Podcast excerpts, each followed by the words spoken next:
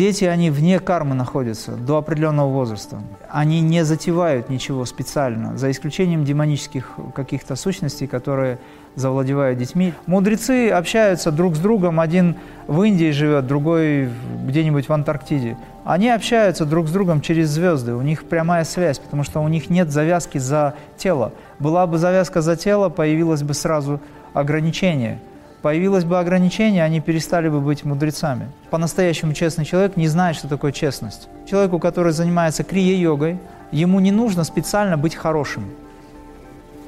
Он просто этим становится. Мы поднимаем сознательно вдох, доводим до высшего центра, получаем там ценные указания и возвращаемся в нашу жизнь уже в новом качестве. За один вдох и выдох в седьмой ступени человек проживает один год эволюции. Когда стоите на гвоздях какое-то время, то вы прорабатываете энергосистему. Но проблема в том, что люди стали соревноваться, они стоят по 30, по 40 минут и так далее. А смысл в этом? 40 минут лучше медитировать.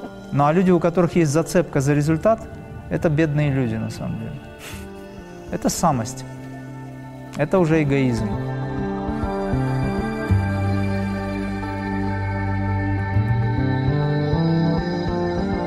Добрый день, Имрам. Сегодня наши вопросы о судьбе и выборе, о планировании жизненных событий, об астрологии, о том, как получить духовное имя и как его выбирают, а также о практике гвоздистояния и прогрессивных техниках крия. Астрология – это демоническая наука? Астрология – это не демоническая наука. Астрология… Вы же об этом хотели узнать, да? Кто задал этот вопрос? Это не демоническая наука, это наука о том, каким образом можно превзойти собственные кармические узы и звезды. Это наука, которая позволяет вам понять, как организована наша Вселенная, то есть наш мир.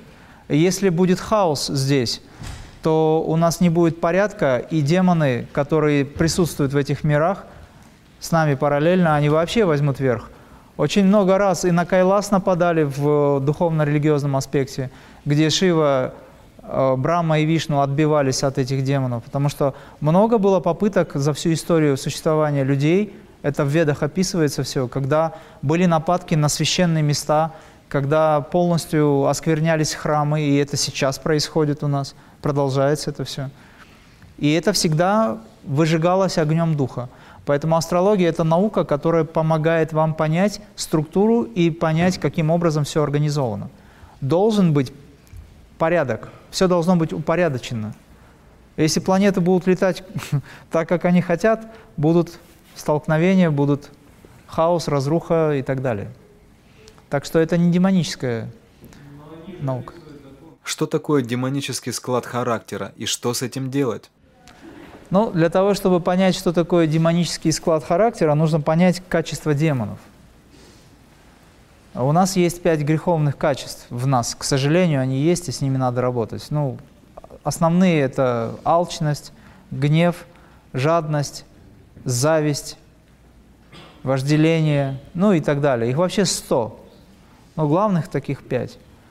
И демон тот, кто использует эти качества и не контролирует свои чувства. Кто живет этим. Характер на основе этого, если он взрастил, то это демон. Если он э, думает о других людях с точки зрения насилия, это демон. Есть же тонкие формы демонизма, есть откровенно грубые. Вот это вот и есть демонический склад. А если мы хотим от этого избавиться, то нам нужно пробудить в себе божественный уровень сознания. Это стремление к истине, соблюдение праведности, долга. Долг что такое вообще с точки зрения йоги? Долг – это качество ума или, скажем, характер человека, который направлен на отработку или праведное существование, или отработку своего долга перед собой, перед семьей, перед обществом в направлении созидания. Ну, то есть это служение в миру, это можно назвать долгом. Долг перед Богом, перед душой – достижения всего. Третий аспект – это безусловная любовь, према. Это когда мы не должны выставлять каких-то условий, потому что э, для любви условий не нужно, никаких абсолютно. Когда мне говорят, вот влюбился, жить не могу без этого человека. Если ты не можешь жить без этого человека, это уже не любовь, это привязанность. Но любить тебе никто не запрещает. Ты можешь любить, заботу проявлять о человеке, все что угодно, но не заставлять человека, скажем, делать то, что ты хочешь для него. Человек сам должен решить. Как правило, если есть искренние отношения, то и другой человек тоже искренне относится. Это, естественно, закон. Ну а если есть, скажем, любовь, которая требует чего-то, то это уже не прямо, не безусловная любовь. Это человеческая любовь, животная любовь, допустим. Вот материнская любовь, она очень близка к безусловной любви, потому что мать, независимо ни от чего, она любит своего ребенка, даже если тот другой склад характера имеет. Дальше у нас остается еще э, два важных аспекта. Это мир, покой внутренний, то есть это надо научиться взращивать в себе мир, покой, опять же за пределами привязанности и суждений, потому что если есть привязанность и суждение, то покоя внутри не будет. Я ему сделал доброе, а он против меня вот, вот это вот сказал, как он смел. То есть беспокойство внутри. Вот. Но должен быть мир, покой, который вы распространяете вокруг себя. И последнее – это ненасилие. Принцип ненасилия ни в мыслях, ни в действии. Это все йогические принципы. Сатья, дхарма, према, шанти, ахимса. Вот. И когда мы практикуем с вами, мы пробуждаем эти качества независимо ни от чего. Поэтому человеку, который занимается крия-йогой, в частности, я говорю о крия, да, ему не нужно специально быть хорошим. Он просто этим становится. Честный человек, на самом деле, по-настоящему честный человек не знает, что такое честность. Он просто такой. Рыба, плавающая в воде, не знает, что такое вода. Она просто в этой среде, это часть ее жизни. Я рекомендую концентрировать свое сознание не на тех качествах, с которыми вы бороться собираетесь, а на тех качествах, которые автоматически устраняют те, с которыми вы хотите бороться. Проще говоря, просто концентрируйтесь на том, что вам нужно в себе увидеть, и оно проявится. А если планируешь, проектируешь события? Планировать, проектировать можно, а потом вместе смеяться дружно. Потому что все планы у Бога. Вы, конечно, можете расшибить лоб, но это не вам лично, а в целом, как образно. Расшибить лоб и сделать то, что вы хотите. Может быть, это и получится, но какой ценой? вы уже сами не будете рады, что вы затеяли это все. Поэтому, когда мне говорят, надо планировать, мы приблизительно планируем, я говорю, ну вы же понимаете, что все будет меняться. Ну а люди, у которых есть зацепка за результат, это бедные люди на самом деле. Их можно пожалеть. Потому что он говорит, нет, должно быть, как я хочу. Это самость. Это уже эгоизм. Поэтому этот эгоизм разрушается. Сама Вселенная делает так, что все привязанности рушатся. Как только у человека появляется привязанность, исчезает любовь. Вот самый очень известный, очень простой и показательный пример, я бы сказал, наглядный. Я тебя люблю, я тебя люблю, жить без тебя не могу, ты должен быть возле меня. Все. Где в этом любовь? Я в этом не понимаю любви такой. Я понимаю, что человек хочет, чтобы был рядом другой. Это нормально. Близкие люди помогают, друзья хотят быть рядом – сообщества хотят быть рядом. Но если кто-то не получается, ну, у кого-то не получается, у него карма другая, у него, э, тогда научитесь чувствовать. Вот же почему нужна медитация. Мудрецы общаются друг с другом, один в Индии живет, другой где-нибудь в Антарктиде. Они общаются друг с другом через звезды, у них прямая связь, потому что у них нет завязки за тело. Была бы завязка за тело, появилось бы сразу ограничение – появилось бы ограничение, они перестали бы быть мудрецами. И все. Но когда вы всю Вселенную воспринимаете как единое целое, какие могут быть ограничения? Нет таких. Поэтому как только есть привязанность, отсутствие любви и насилия тут же, тут как здесь. Вот этот принцип «ты мне, я тебе» — это горизонтальная форма любви, так скажем. Но это не значит, что надо чураться и отчуждаться или уходить и так. Я просто пример привожу. Есть у вас возможность быть вместе и общаться, это прекрасно. Но если есть задачи, то тогда их надо выполнять. Вспомните Штирлица, который всю свою жизнь прожил вдалеке от жены. И даже когда вы видели эту серию, да, когда они сидели друг на друга смотрели, по сути, им даже приблизиться нельзя было. Потому что на кону стояло целое государство. Да какой, ну вот если предположить, что это действительно на самом деле реально было все, да, таких же случаев очень много, это какой уровень сознания надо иметь, чтобы спустя 20 лет отсутствия, э, скажем так, возможности видеться, сидеть и не подходить, это же... Когда Радха, когда ее спрашивали, что для тебя самым важным является в общении с Кришной, она говорит, тот момент, когда я его ожидаю. Она без него жить не могла, и когда Кришна появлялся, этот момент не так важен был уже, как тот момент, когда она его ожидала. Потому что в момент, когда появился, уже нет тех переживаний. Вот в чем дело. События предопределены, судьба есть? Да, есть такое понятие судьба, но судьба всегда видоизменяется согласно проведению. Они предопределены для тех, кто не участвует в этом. А для тех, кто думает головой, для тех, кто творчески подходит к жизни, для тех, кто привносит в это предопределение новый, свежий, как говорится, э, аспект жизни своей, жизненной силы, то веточки могут быть совершенно другими, непостижимыми. И даже эти веточки, по большому счету, предопределены, потому что в Творце, в творении, у Творца, у самого, есть все варианты, мириады варианты событий. Какие вы из этих выберете? Что бы вы ни выбрали, для вас это будет новым – но для него это будет всегда существующим. Да, но для нас это выбор, потому что в обычном нашем сознании мы себе даже предположить не можем, что о себе или что себе мнит, или что, как говорится, рассматривает сам Творец. Для нас это всегда новый выбор.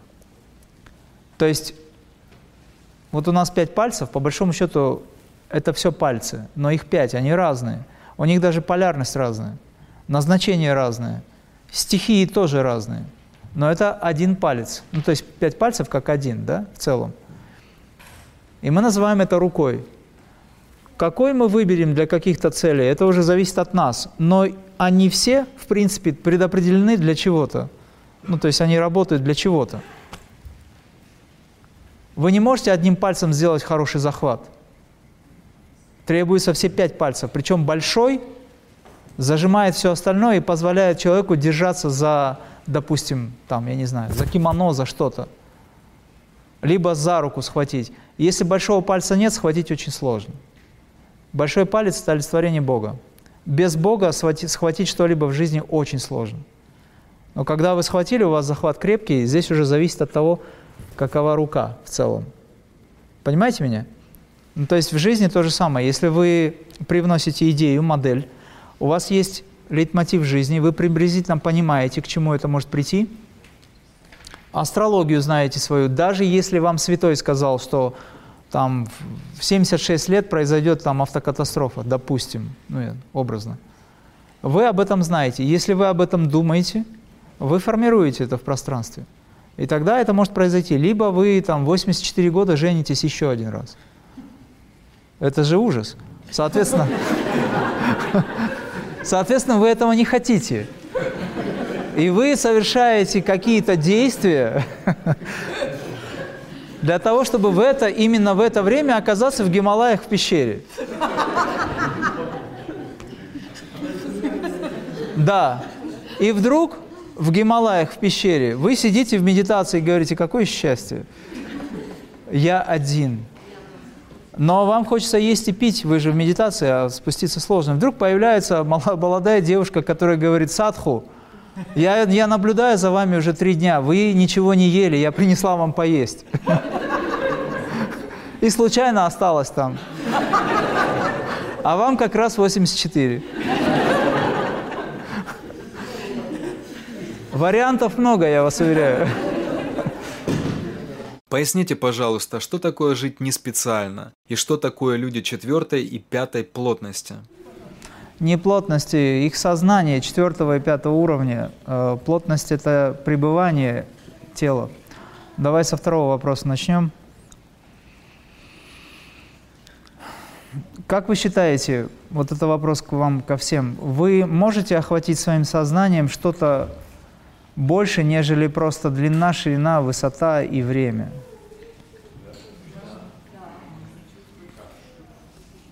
Значит, вы уже люди не третьей мерности, не третьей плотности.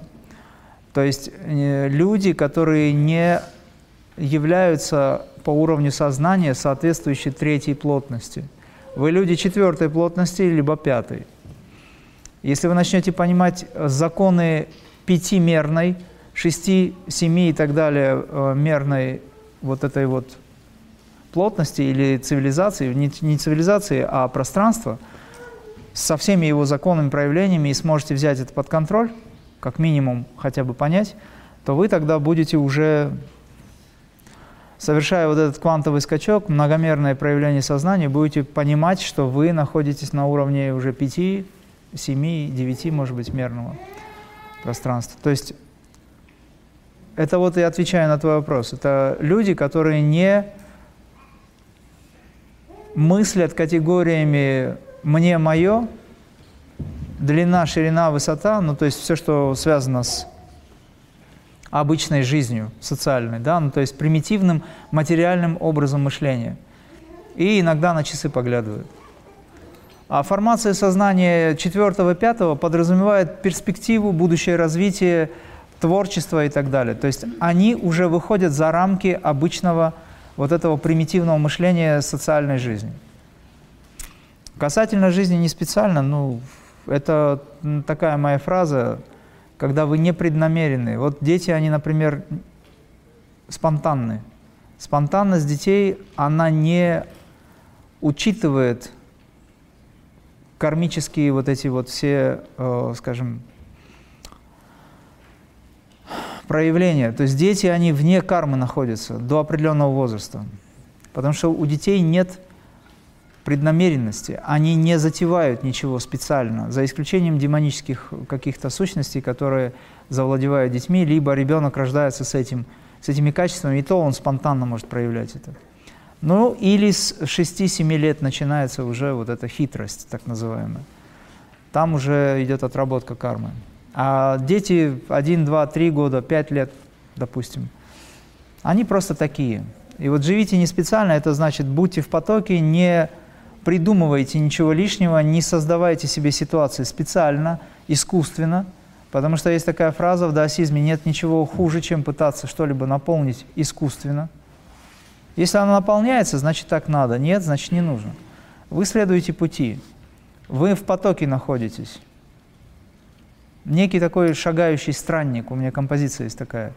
То есть шагающий странник – это тот, кто следует пути, но нигде не задерживается. Мы проходящие в этой жизни.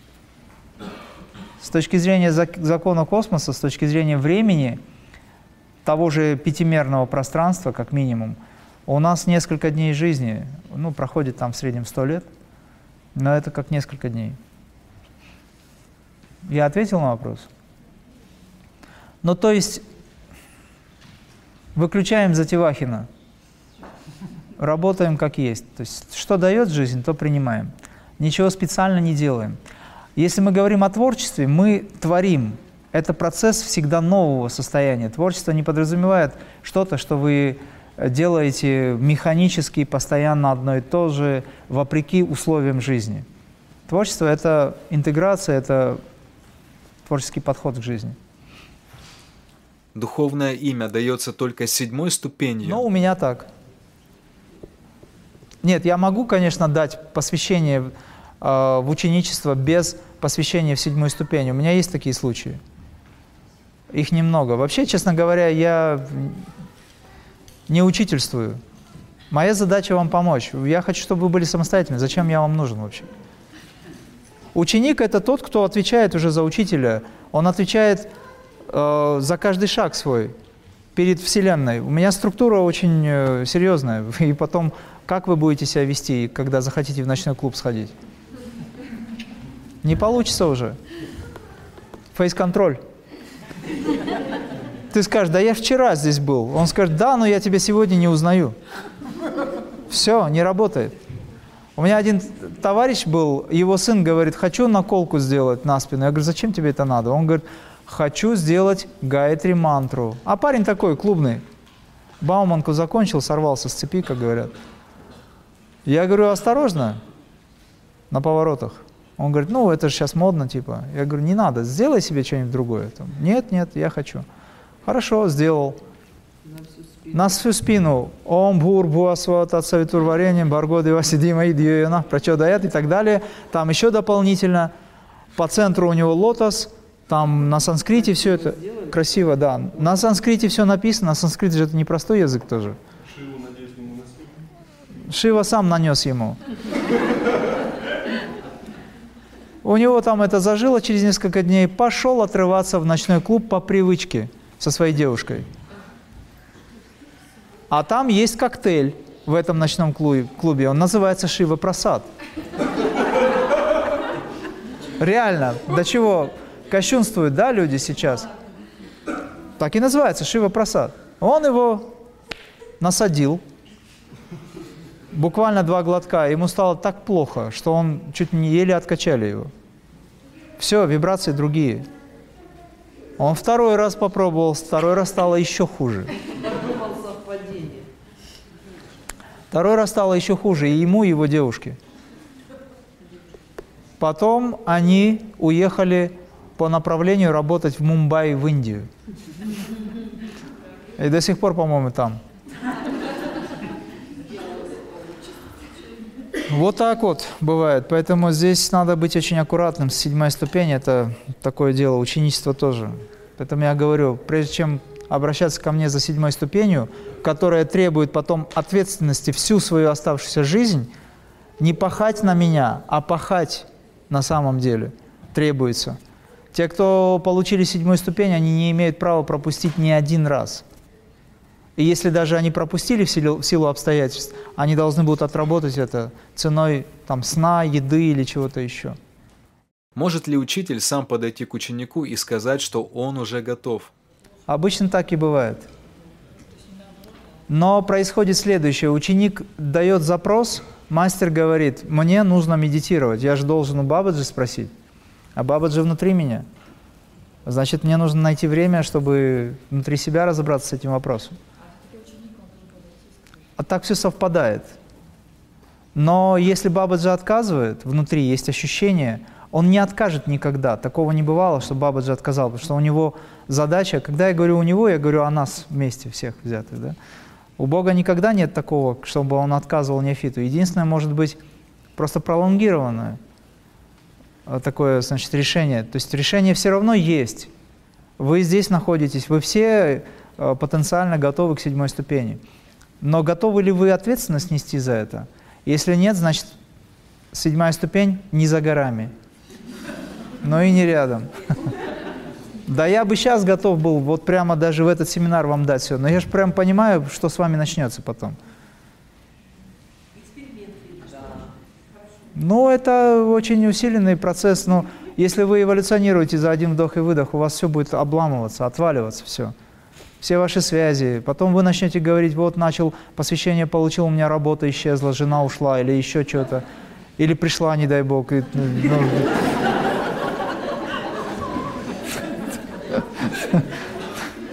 Всякое же бывает в жизни.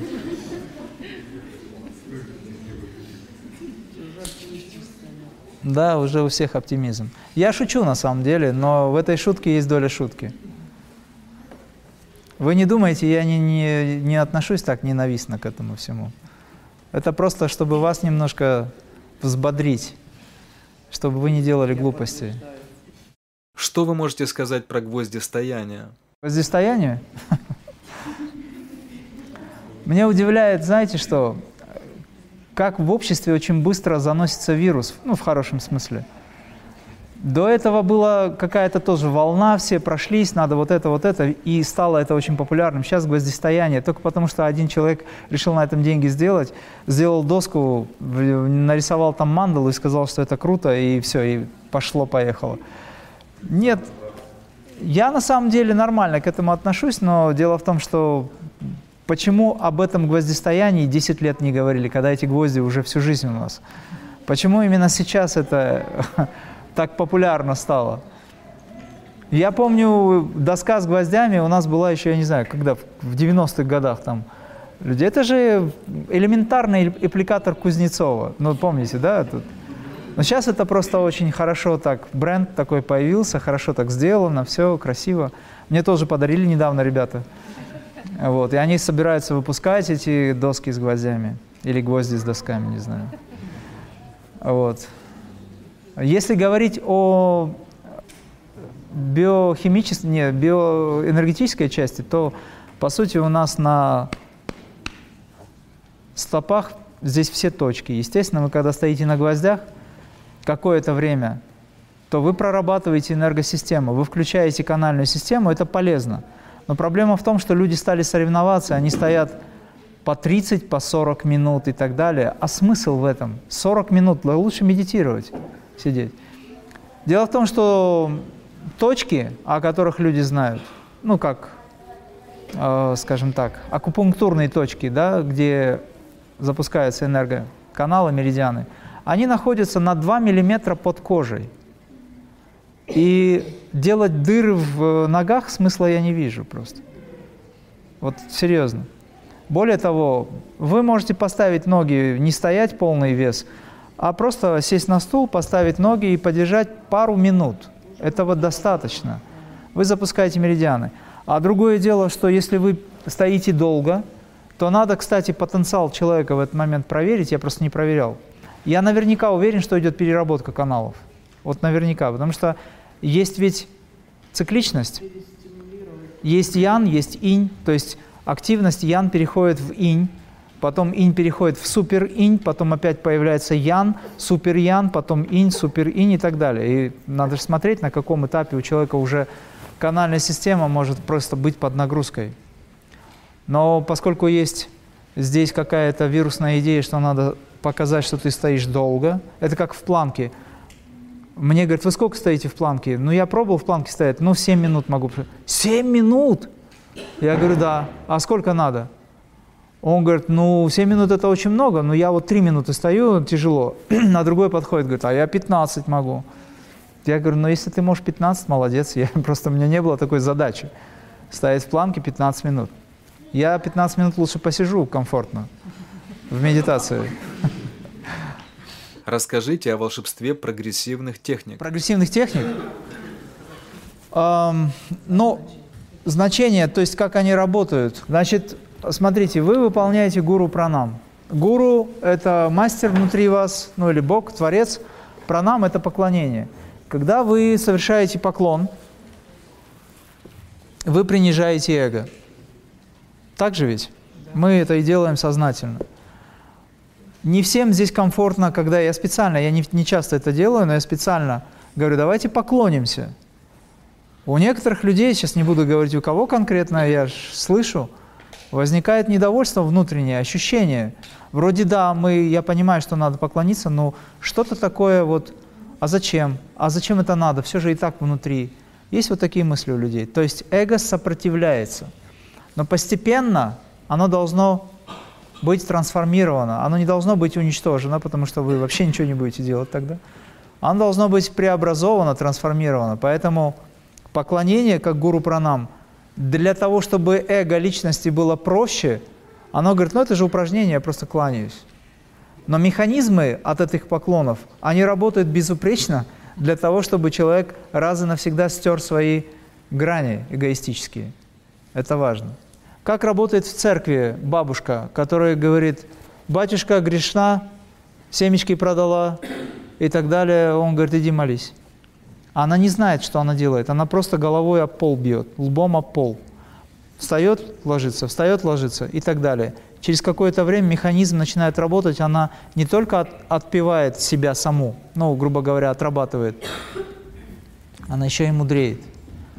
Поэтому многотысячное повторение э, намаза, поклонения в мусульманстве, либо э, простирание в христианстве, и либо в буддизме, делает человека святым за какой-то короткий период, если он постоянно этим занимается.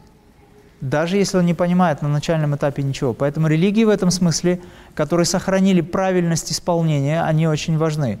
А в нашей концепции крия эти религии зашиты все, потому что крия является тем, что она пронизывает все системы и направления, потому что это наука, из которой возникли все религии, все системы, конфессии, направления, все мистические практики. Гуру Пранам также раскрывает центры чакры, из которых в процессе вашего практикования эти чакры становятся активными, потому что энергия все время пробивает их, она их наполняет, эти чакры из себя высвобождают жизненные токи, которые усиливают процессы эволюционного роста сознания, переписывают нейронные связи, нейроны становятся способными чувствовать более тонкие эфирные составляющие, то есть информация начинает поступать в мозг. Здесь чакры наполняются, в чакрах записана вся сверхинформационная составляющая свыше, данная в момент рождения.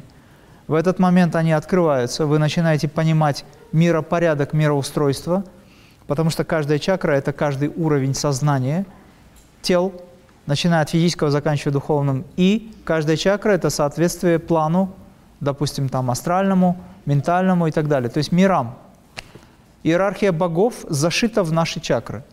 И если вы пробуждаете Манипуру, вы пробуждаете Индрадеву, допустим.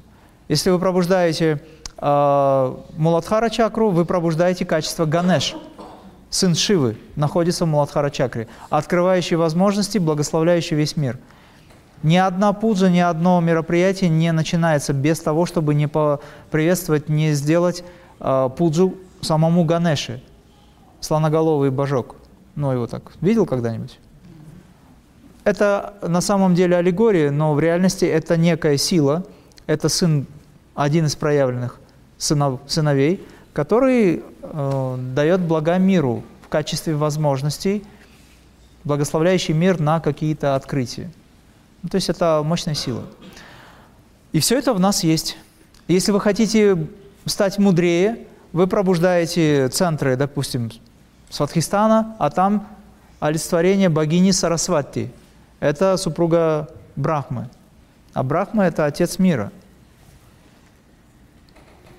Я сейчас говорю индуистскими вот этими терминами. На самом деле есть аналогии в мусульманстве и в христианстве, но это не важно. Главное – принцип понять. Поэтому, выполняя регулярно, допустим, гуру пранам, вы делаете спинномозговой канал шире. И значит, энергия уже становится более активными, потому что беспрепятственно начинает циркулировать с большой скоростью. Чем выше скорость, тем выше ваша осознанность. Почему мы делаем цикл туда и обратно? Потому что этот цикл соответствует 12 знакам зодиаков.